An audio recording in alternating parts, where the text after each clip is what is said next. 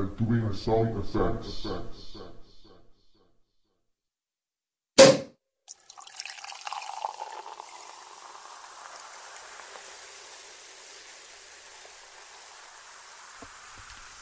Salam kära lyssnare! Välkommen till det tredje programmet av Fredagsbubbel. Jag heter Per Axbom och det är fredagen den 27 februari 2009. I dagens program får jag tillfälle att prata med en av Sveriges största tänkare när det gäller mediehistorik kopplat till internet som fenomen. När jag själv ibland haft svårt att sortera bland mina tankar kring trender och beteendevetenskapliga sammanhang på internet har jag haft väldigt stor behållning av Pelle Snickars understrecket-artiklar i Svenska Dagbladet som mycket väl sammanfattat och hjälpt mig sätta ord på mina egna tankegångar och om vart samhället är på väg med det som många gärna i brist på förståelse vill kalla ett massmedium men som trots allt är ett ganska oformligt djur som ingen riktigt kan tämja, nämligen förstås internet. Som symbol för kampen mellan det gamla och det nya pågår just nu Pirate Bay-rättegången i Stockholm. Och det var när jag sökte sätta ord på just denna rättegång i ett samhällsvetenskapligt perspektiv som jag kom att tänka på Pelle Snickars. Och till min stora, stora glädje hade Pelle möjlighet att ställa upp på en intervju. Pelle Snickars är mediehistoriker och tidigare forskningschef på Statens ljud- och bildarkiv som nu gått upp i Kungliga biblioteket. Han är flitig mediedebattör, författare till flertalet böcker och är snart aktuell även som medförfattare till en bok om Youtube. Intervjun med Pelle Snickars eh, spelades in igår, torsdagen den 26 februari. Och jag ber som vanligt om ursäkt för perioder av bristande kvalitet i ljudupptagningen. Jag skyller förstås allt på internet. Jag vill dock påminna om att innehållet i intervjun är av desto högre kvalitet. Hallå? Hallå Per! Tjena Pelle! Tjena, tjena, vad bra. Vad kul, det funkade. Ja. Och du hör mig hyfsat? Ja, jag satt i möte så jag fick springa upp till eh, mitt rum här på, vi sitter ju på hotellet men det, det var bättre mottagning här så det, nu är det bra. Det, det jag sitter bra. Eh, som ett, slags samtal, samtalsintervju sådär. ja, exakt. Jag, jag började ju för två år sedan eh, med ett program jag började kalla det för webbtrender. Då med att jag började vilja leka med tekniken och lära mig hur jag gör podcasts. Eh, och faktum är att redan i det första programmet så nämnde jag ditt namn. Då hade jag läst den här artikeln eh, Mediehistorien är på väg mot sitt slut. Ja, just det. Just. det. och eh, använde den som exempel då för liksom hur annorlunda vi måste tänka eh, när jag intervjuade Brandon Shower från Adaptive Path. Så det var himla kul. Eh, men jag tänkte du kan få bara berätta, vem är du? Det står ju att du är mediehistoriker och verksam som forskningschef vid Statens ljud- och bildarkiv men du verkar ju också ha ett otroligt brinnande intresse för webb överhuvudtaget. Ja, alltså för det första är, vad som har hänt är att min gamla arbetsgivare, Statens ljud och bildarkiv, har nu gått ihop med Kungliga biblioteket. Just det. Detta är egentligen som en följd av mediekonvergensen. Så att det, det är i sig ett rätt intressant fenomen att det blir liksom förändringar i statsapparaten på grund av den här medieutvecklingen. Mm. Jag har hållit på ganska mycket med äldre grejer. Men sen i takt med att eh, det digitala slog igenom mer och mer på bred front så har liksom intresset förflyttats framåt i tiden. Mm. Men jag är fortfarande så att säga, intresserad av ett bredare medielandskap där eh, webben och internet alltmer har ryckt fram i, i fokus. Just det. Det är väl det som jag bedriver forskning om eller skriver om, ska man kunna säga, för tillfället. Ja. Det är- Eh, eh, Jag håller på, det kan vara lite intressant att veta, jag håller på precis nu här och gör klart en bok om Youtube tillsammans med en tysk kollega. The Ah, okej. Youtube Reader ska den heta, så vi håller på nu och sitter i slutredigeringsfasen. Ja, vad kul. Ja, så det blir nog, jag tror att det kan bli ganska bra slut. Ja. Ja, det, det, det är framförallt dina understrecket eh, artiklar i Svenska Dagbladet jag har läst. Och där, när, du, när du säger Youtube då drar jag mig till minnes att du nämnde redan här i eh, slutet av eh, förra året att eh, presidentvalet eller eller kanske var ännu tidigare du skrev förstås president, presidentvalet eh, skulle bli en Youtube, en Youtube-presidentval. Det. Var många som sa det. Det blev ju verkligen det. Ja, Ja, Eh, verkligen. Alltså, man tittade på, Obamas sajt så var den ju byggd. eh, Det var ju det, han som hade hand om det var ju samma person som har byggt upp Facebook. Så den var ju väldigt eh, modern och när det gäller till exempel mediematerial så eh, var själva sajten konstruerad. Det här mediematerialet skulle liksom sättas i cirkulation ute i det här enorma systemet. Så att Mm. på ett enkelt sätt så kunde man då kopiera länkar och, och klistra in klipp i sina bloggar på sina webbsidor. Man kunde skicka meddelanden om var det här materialet fanns och så vidare. Som i sig var ett intressant grepp. Ja. Och det här, hans, hans material spreds också på en mängd olika platser. Mm. Eh, var eh, alltså de digitala frågorna är ändå på dagordningen på ett, på ett ganska intressant sätt tycker jag. Mm. Eh, Du, är, du är i Bryssel nu eller hur var det? ja, jag är i Bryssel nu precis. Just det. Det kan bara som en förklaring till de som lyssnar varför det ibland segar lite. Just. Jag sitter här i ett, i ett, jag har med ett projekt som heter EU, eh, rätt sagt, det gamla projektet heter Video Active ja. som handlar om att lägga ut, göra en jämförande europeisk tv-historia online. Ja. Man kan klicka in där på videoactive.eu. Det finns, jag tror jag, 5000 klipp från tv i olika länder. Okej. Eh, och Det kommer också bli ett uppföljningsprojekt här som är ännu större som heter EU Screen som vi precis har fått pengar för. Europeana.eu kan man också titta på. Där finns det väldigt, väldigt mycket material redan nu faktiskt. Ja, just det. Ja, Jag lägger upp alla länkar på sajten i samband med att jag lägger ut den här. Det är jättebra. Ja, jag. Mm. Jag hänger kvar där vid, vid Obama för jag hade en, en tanke, jag läste häromdagen att han får rätt mycket kritik för eh, från just de traditionella medierna för att de, han, de tycker att han stänger ute dem lite grann. Just eftersom han är så himla duktig på bland annat Youtube då och producera sina egna filmer och bloggandet, eh, Vita husets blogg, så, så styr han ju sitt, sitt, e-, sin egen bild av sig själv och släpper inte in dem på samma sätt. Ja, just det. Men det är precis den där rörelsen som är väldigt intressant med de här nya medierna. Den här intervjun som vi gör nu är precis ett exempel på det också. Att Mm. man kan helt enkelt kan sätta upp det här på egen hand. Och från ett makthavarperspektiv så är det här förstås en oerhörd fördel. Precis. Det brukar berättas att för några år sedan så eh, skickade Tony Blair en videohälsning till Jacques Chirac, precis när Chirac, nej inte Chirac utan, eh, eh, och nu tappar jag hans namn bara för det. Eh, Ja, i alla fall. Eh, Och där var ju då poängen som, som Tony Blair gjorde i sin, i sin eh, diskussion kring det här, att han då inte behövde gå via de traditionella medierna när han då la ut det här meddelandet på Youtube. utan Han kunde själv redigera precis vad han ville få sagt. Och på så vis eh, eh, fick han också då rätt mycket kritik. Vad heter det? Det, fin- det finns ju en förskjutning nu då i, i vårt samhälle. Där vi först, först var det så att vi filtrerar material och sen publicerar det egentligen massmedialt. Att det är ju de som styr över massmedierna som bestämmer vad som publiceras. Och idag så publicerar vi egentligen allt och sen får man som konsument istället filtrera, försöka filtrera i alla fall. Ja, Vad, är, vad, vad innebär det här egentligen för vår kultur som du ser det? Alltså bara, om, man, om man tittar på 1900-talet så är det ju eh, på, nå- på många sätt en, så att säga, rörelse nu från en, eh, om, vi, om vi tidigare då en gång i tiden, om man går ännu längre tillbaka till 1700-1800-tal så har man då en, en kultur som är liksom mer amatörorienterad. Man har en nyheter sprids, sprids lokalt, man har en lokal kulturutövning och så vidare som är oftast Mm. nere på gräsrotsnivå. Sen under 1900-talet, om man penslar med väldigt stora eh, drag här. Sen under 1900-talet så får vi ett antal medieinstitutioner och de är beroende av en massmarknad för att kunna ekonomiskt överleva. Vi får en filmindustri, vi får en stor pressindustri, vi får tv och radio och så vidare. Och nu har vi då kommit fram till en situation där man eh, för att göra, eh, skapa medier inte längre behöver ha den här enorma apparaten som då lite slarvigt kan kalla på en amatörnivå. Jag, jag tycker inte den, den beteckningen är så himla bra därför att jag tycker att mycket av bloggar och eh, sociala medier är, är rätt, relativt professionella. Det märker man inte minst med den pågående Pirate Bay-rättegången att det finns ett antal bloggar som är, liksom är bättre egentligen i att rapportera om den här händelsen än vad traditionella medier gör. Just det. Men eh, jag tror att rörelsen här är att man får ett medielandskap som då, som man brukar säga, som är nischat. Det går att hitta mycket mer specifika saker. Men det ställer också en oerhörd... Eh, alltså man, man, eh, som konsument måste man då börja välja och leta. Den här interaktiviteten tror jag har vissa gränser. Det är därför tycker jag, tror jag själv att televisionen till exempel fortfarande är så behåller sitt grepp.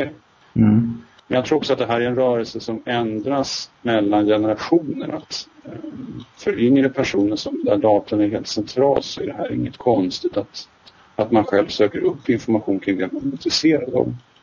Och att man också kan konsumera den när man vill.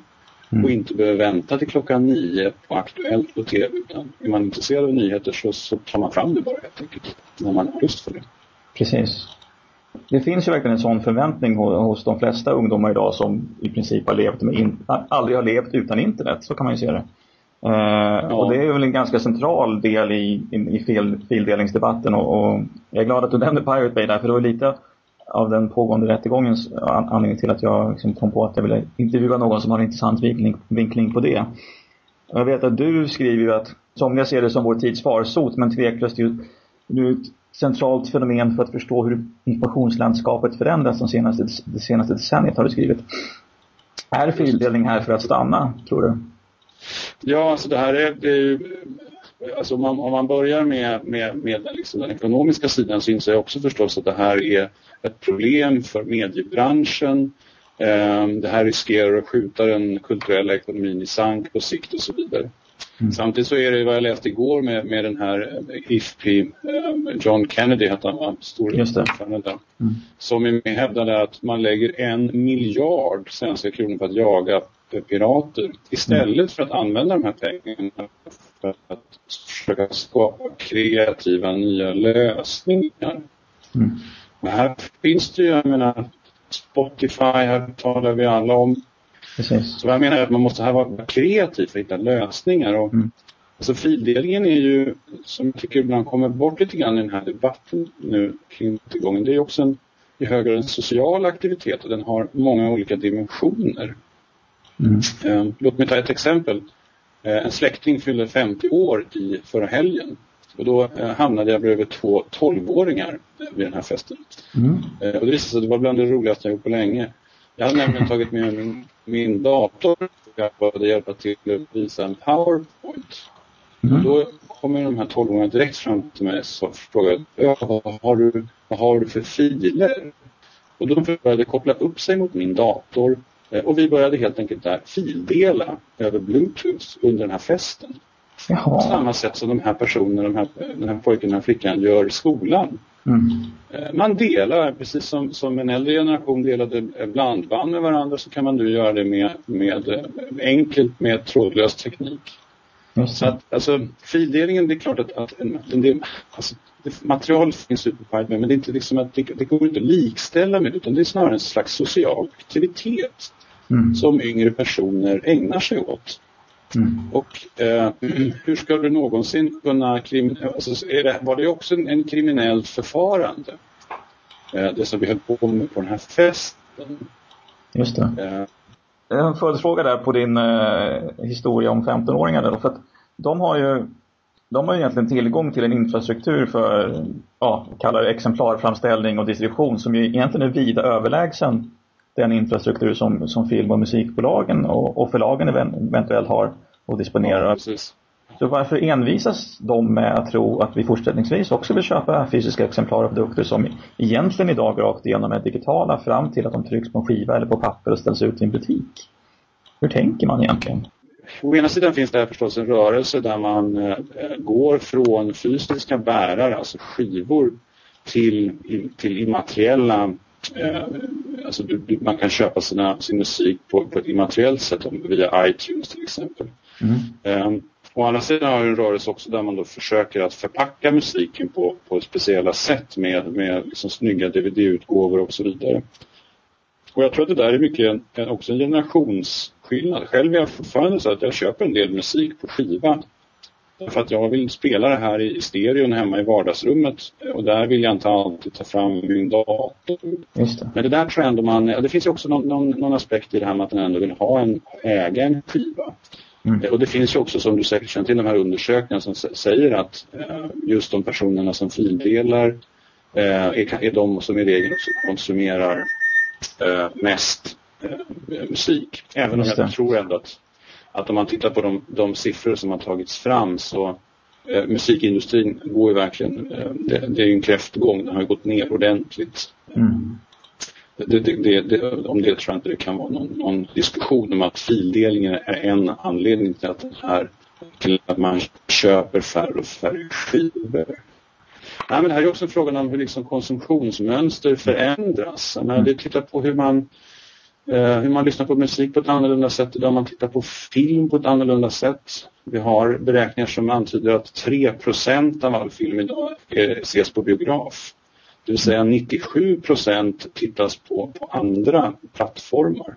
På dator, på DVD, på eh, bärbara små apparater och så vidare. Och, så vidare. Mm. Eh, och det där är ju en utveckling som, som eh, går framåt och den, den kommer man inte kunna stoppa. Därför att det finns en massa praktiska eh, positiva effekter av det här och, och, här gäller det bara helt enkelt för medieindustrin att anpassa sig till det här. Mm. Det, som, det är det som jag kanske själv kan tycka är märkligast i det här. Att man tror sig genom att driva till exempel den här Pirate Bay-rättegången eh, liksom kunna vrida tillbaka tiden mm. till en tidpunkt som, som existerade före allt det här. Och det, det är ju liksom, kommer ju inte kunna ske helt enkelt. Precis.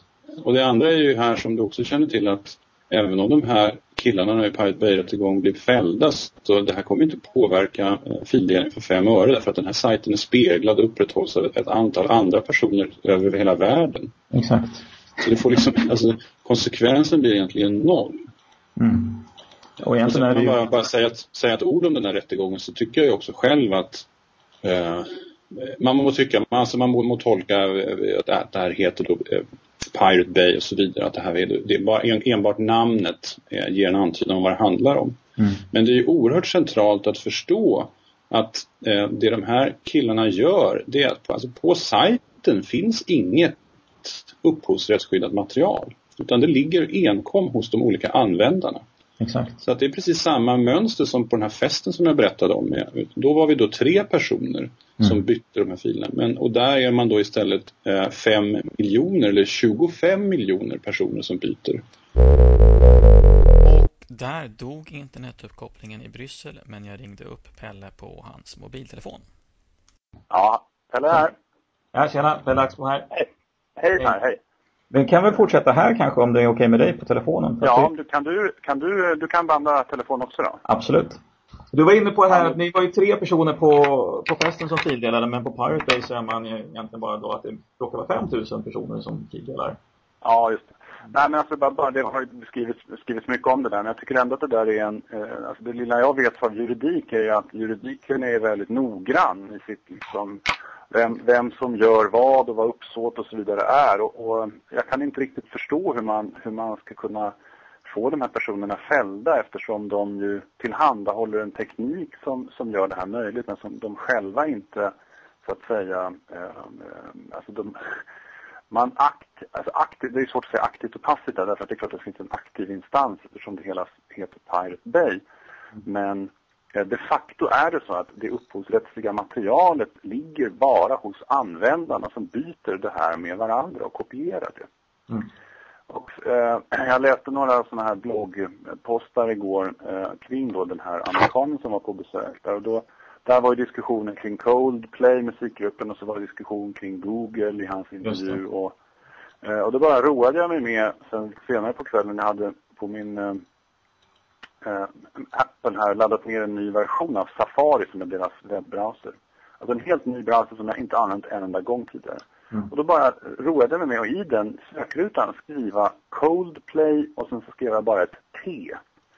Och då mm. får jag då upp som suggestion i den här helt nya browsern som jag då aldrig har surfat med tidigare. Mm. Coldplay Torrent som ett, ett liksom, ja. en, en, en, eh, det vill säga Google är också en, en, en sökmotor som då förmedlar de här kontakterna. Exakt. Eh, så att egentligen så, så, skulle man kunna säga att man också skulle då flyga in um, Sergey Brin och Larry Page för att de också skulle stå till rätta eftersom de tillhandahåller ett redskap som potentiellt sätter samman olika typer av användare som har upphovsrättsligt material. Mm. Och det tyckte jag själv var ganska talande i det här sammanhanget. Att det här är, eh, det är helt enkelt svårt att eh, göra reda för vad som är vad här egentligen. Därför att börjar man ta ett steg i en viss riktning så riskerar man att, att eh, alltså är det någon som tror att man skulle kunna vinna ett åtal mot Google i de här diskussionerna? Det, ehm, den här nya tekniken som jag, som jag skrev också i en artikel nyligen, den, den går helt enkelt inte att få ihop med nuvarande upphovsrättslagstiftning. Nej. I en digital miljö kan du inte per definition stjäla någonting. Du kan bara kopiera det. Eh, Mm. Alltså det, om man rent liksom semantiskt tänker på de här orden. Eh, Precis. Det går inte att stjäla någonting, utan man, men däremot kan man kopiera det. Mm. Men att, när man kopierar då, då stjäl man ju inte. För då finns ju någonting kvar samtidigt. Mm. Så att det är massa sådana här, det är närmast liksom filosofiska resonemang här som är eh, väldigt, väldigt bökiga och, och reda ut. Mm. Men, men, men having said that så menar jag inte som jag sa inledningsvis att, att det här är, är liksom totalt försvarbart utan eh, jag är en varm förespråkare själv och har skrivit om det i många sammanhang att man måste försöka hitta nya modeller som man ska finansiera hur upphovsmän och kvinnor ska få tillbaka pengar. Om det är via en bredbandsskatt eller via eh, annonserade medietjänster som Spotify eller vad man nu hittar på för. för eh, men Mm. man måste ta, här måste ju så att säga eh, Pirate Bay och det sätt som den fungerar fungera som ett slags default. Alltså, det måste vara den standard som man utgår ifrån. Mm. Och det vet vi också, många av oss som då använder den här sajten titt som tätt, eh, att det är inte en klockren funktion. Den fungerar men det, det tar ibland väldigt lång tid att få ner material och det, eh, det är massa skräp. Alltså man, fanns det en, en sajt där jag kunde hitta den, den senaste filmen som jag är intresserad av att se så där jag köper den för 50 kronor och, och får Mm. den så att det fungerar så, så jag ville göra det. Precis. Men du kommer ändå inte komma undan att, det gäller för, för mig som, som har liksom ett jobb och en, och, en, och en lön, men du kommer aldrig komma undan de här ungdomarna som tycker att sånt här är kul. Eh, och som inte har pengar helt enkelt att betala för sig. Precis. Det, I en artikel i DN i måndag så, så tog man upp en, en eh, studie som några forskare i Lund har gjort. Med, där har intervjuat 11, ja, tre av fyra struntar i lagen om fildelning var i rubriken. Men det som var intressant när man läste den var ju att de hade ju också frågat om man kunde tänka sig att betala. Och då var ju snitt, i snitt kunde man tänka sig att betala 200 kronor i månaden om man fick fri- fridela fritt. Ja, precis. Och, det, och det jag menar, det gör ju folk med, med sina bredbandsavgifter, att man, de kan ju variera. eh, Mm. Så att, jag menar, det är klart att det finns liksom modeller, man måste vara kreativ, man måste också gå ifrån uppfattningen till exempel när det gäller musikindustrin att man tar betalt per kopia till att istället ta betalt för tjänster. Det är en sån här rörelse som vi ser nu. eh. Och att, att då lägga en miljard pengar på att jaga eh, 13-åringar som fider, alltså jag, jag kan inte riktigt förstå det om jag ska vara ärlig.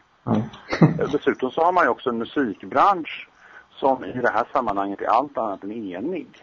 Alltså det här gäller ju en hel del, alltså de stora, riktigt stora artisterna som det knappast går någon nöd på. på. Eh, Medan man har då ett antal liksom mer independent-förespråkare som ju menar på att det här är en del av, av fridelningen är en del av, av musikutövningen. Och man, eh, det här är ett sätt att sprida sin musik på för att på så, på så vis få uppmärksamhet så att man kan Mm. eh, få mera personer som kommer till konserter och kan tänkas vara.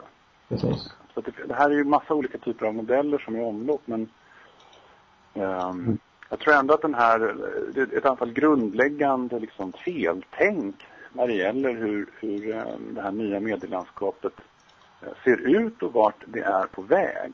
Mm. Och att det här är, är saker som man helt enkelt inte kommer att kunna ändra på därför att hårdvaror, hårdvaror och eh, sätt som man, alltså praktiker, sätt som man använder de här datorerna går i en helt annan riktning. Mm. Eh, där man delar på saker och där delande liksom är en, en, en fundamental egenskap för hur den här nya informationen kommer att se ut. Mm. Um, jag menar, det här är också en strategi om man tänker liksom i, i, i, ehm, i ett större perspektiv kring hur man konstruerar program idag där man då delar på redan existerande små programmoduler uppe i det digitala molnet. Um, Mm. Cloud computing som det kallas.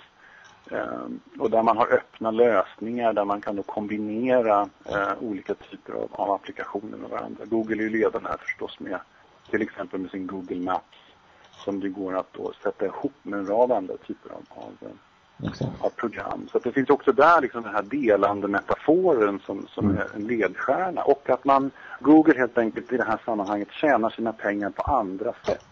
Exakt. Eh, Chris Anderson, eh, den förespråkaren nu, har ju den idén om, om det här med, med free, alltså gratis, som framtidens modell. Mm. Han har tagit det här exemplet med, med um, Gillettes rakhyvlar. Mm. Den som kom på det här en gång i tiden. Att han, man ska inte ta betalt för rakhyveln. Den, den får alla män som, som, eh, som en gåva. Mm. Men däremot så kan man sen ta betalt för rakhyvlarna, alltså, alltså för, för själva bladen som man måste byta ut. Mm. Alltså det är den här typen av tänkande att man ger bort någonting och sen så kan man liksom ta tillbaka intäkter på andra håll. Mm. Och jag är, ingen, jag är ingen företagsekonom så jag vet inte hur det här ska gå till. Men någon annan, någon annan modell finns liksom inte att välja. Nej. Det går inte att gå tillbaka till någonting. Eh, och det, det kan jag tycka är det kanske mest eh, märkliga med den nuvarande diskussionen. Att man tror att man genom förbud ska stoppa någonting som eh, inte per definition inte kommer att gå att stoppa. Som redan är här för att 70 procent av all internettrafik är torrentfiler. Ja, ungefär så. Ja, precis. Alltså, de här undersökningarna som visar att eh, 70 eller till 80 procent av all internettrafik är upp- och nedladdning. Alltså, hur, hur, tror man att man ska kunna reglera det? Mm. Och där ju Sverige står då för, som jag läste någonstans, vad var det, en procent. Och Kina förstås står för merparten eftersom de är så många. Mm. Uh, så att det här är, är en, uh, Ja, det, jag har inga svar, men det, den nuvarande strategin med att jaga folk, den, den kan jag garantera, det kommer inte att lyckas. Precis. Jag håller på och läser eh, Clay Shirkys Here Comes Everybody som Just ja. en bra filosofisk bok kring internet. Och det som slår mig när man läser den, han pratar mycket kring journalister, men överhuvudtaget yrken som eventuellt är på väg att försvinna. För vad, vad är då en kulturarbetare idag egentligen? Det är ju lite det vi ja. tycker. Att Idag är det mängder av människor som producerar filmer, musik och texter på ideell basis utan egentligen krav på ersättning. Och deras verk kan ju då potentiellt distribueras till hela, hela världen till en kostnad som närmar sig noll. Och i andra ringhörnan står det de som står och försvarar sina yrken som ska leva på exemplarframställning som har blivit ett ganska relevant fenomen. Och då, han har ju det här exemplet med ja, scribes, skrivare som på 1400-talet var ett väldigt eh, respekterat yrke men som självklart försvann i och med att tryckpressen kom. Eh, det, Nej, men det där är, det, det Det där är liksom sånt där som man kan våga säga, men jag har också läst den här Shirkys bok, jag tycker den är bra. Att, äh, det, är ingen, det finns ingen mediehistorisk självklarhet i att vissa typer av yrkesgrupper som har funnits under 1900-talet mm. med nödvändighet ska finnas kvar. Mm. Äh, eller vissa typer av institutioner även under nästa äh, sekel. Och det är kanske det vi rör oss mot här, att vi, vi vi har, ser helt enkelt ett antal yrkesgruppers undergång, sakta men säkert. Mm. Eh, för det här håller på att ersättas av någonting annat. Precis. Och det, det är möjligt att vi är på det. Är, det är svårt att säga tycker jag, för det, det kommer att vara en lång rörelse. Men det, eh, det finns ju också, som, som Schörke gör, det finns ett antal historiska exempel på hur när modern teknik fullständigt har slagit ut eh, yrkesgrupper som sen bara har försvunnit. Mm det är sånt man inte längre kan livnära sig på för det finns inget riktigt behov och det finns ingen marknad för det. Just det. Ja. Du, nu ser jag att klockan här börjar närma sig 20. Jag sitter nämligen i ett möte och jag måste faktiskt tyvärr gå tillbaka. Jag tänkte precis bryta där så det är helt perfekt. Men du, jättesnällt, jättekul och jag hoppas verkligen att vi ja. får tillfälle att prata mer i framtiden. Inte Absolut, jag ska titta på, titta på din sajt. Ja, ja. ha det bra så länge. Hej. Toppen, hej. Ja. Återigen ett jättestort tack till Pelle Snickars för att du tog dig tid eh, från ditt möte att prata med mig. Du som lyssnar, glöm inte att tipsa mig om vem du vill att jag ska intervjua i nästa program av Fredagsbubbel. Glöm heller inte att besöka axbom.se för länkarna som omnämns i programmet. Och kom ihåg, konversationen börjar nu.